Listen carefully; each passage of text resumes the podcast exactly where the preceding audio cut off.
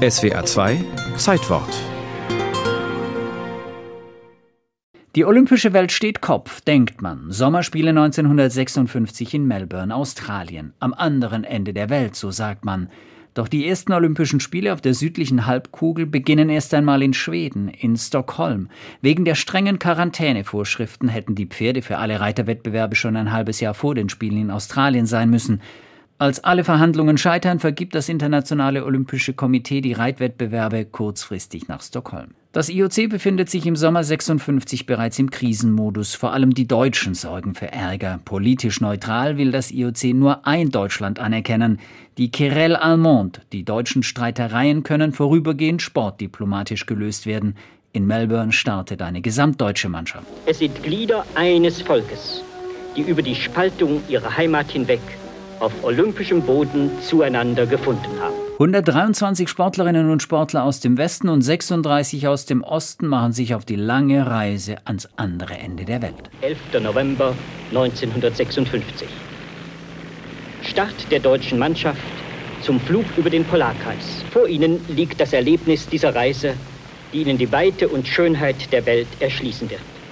Nach 23.000 Kilometern Melbourne, die Millionenstadt an der Südküste Australiens. Das olympische Dorf, in das die gesamtdeutsche Mannschaft einzieht, liegt etwas außerhalb von Melbourne im Vorort Heidelberg.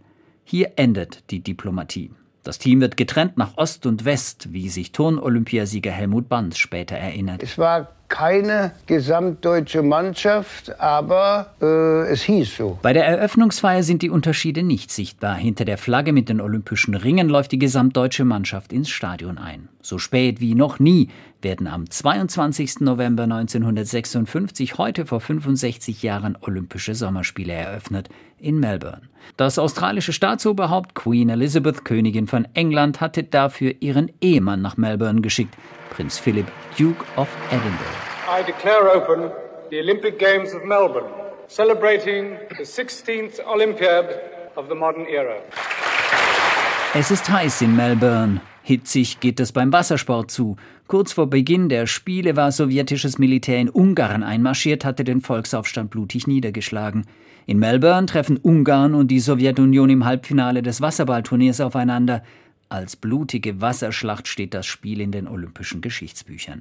Radioreporter Herbert Zimmermann, der auch das Finale der Fußball-WM 1954 übertragen hatte, erinnerte sich später noch an dieses Wasserballspiel. Eine politische Szene, an die ich mit Schrecken denke, war in Melbourne, damals gerade Ungarn-Krise. Und die Ungarn hatten im Wasserball, wo sie lange Zeit unerreichte Könner waren, gegen die Sowjetunion zu spielen. Es gab eine handfeste Schlägerei im Wasser, unter Wasser. Und das hatte auch mit Sport nichts zu tun. Beim Stand von 4 zu 0 für Ungarn wird das Spiel fünf Minuten vor Schluss abgebrochen. Ungarn gewinnt und dann auch anschließend das Finale. Und die gesamtdeutsche Mannschaft? Die 26 Medaillen werden nach der Rückkehr von den beiden Mannschaftsteilen als Erfolg der politischen Systeme gefeiert. Die einzig wirkliche Verbindung zwischen BRD und DDR für Goldmedaillengewinner wird Beethovens 9. Symphonie als Nationalhymne gespielt. Jubel im deutschen Lager. Wolfgang Behrendt hat die erste Goldmedaille der deutschen Mannschaft errungen.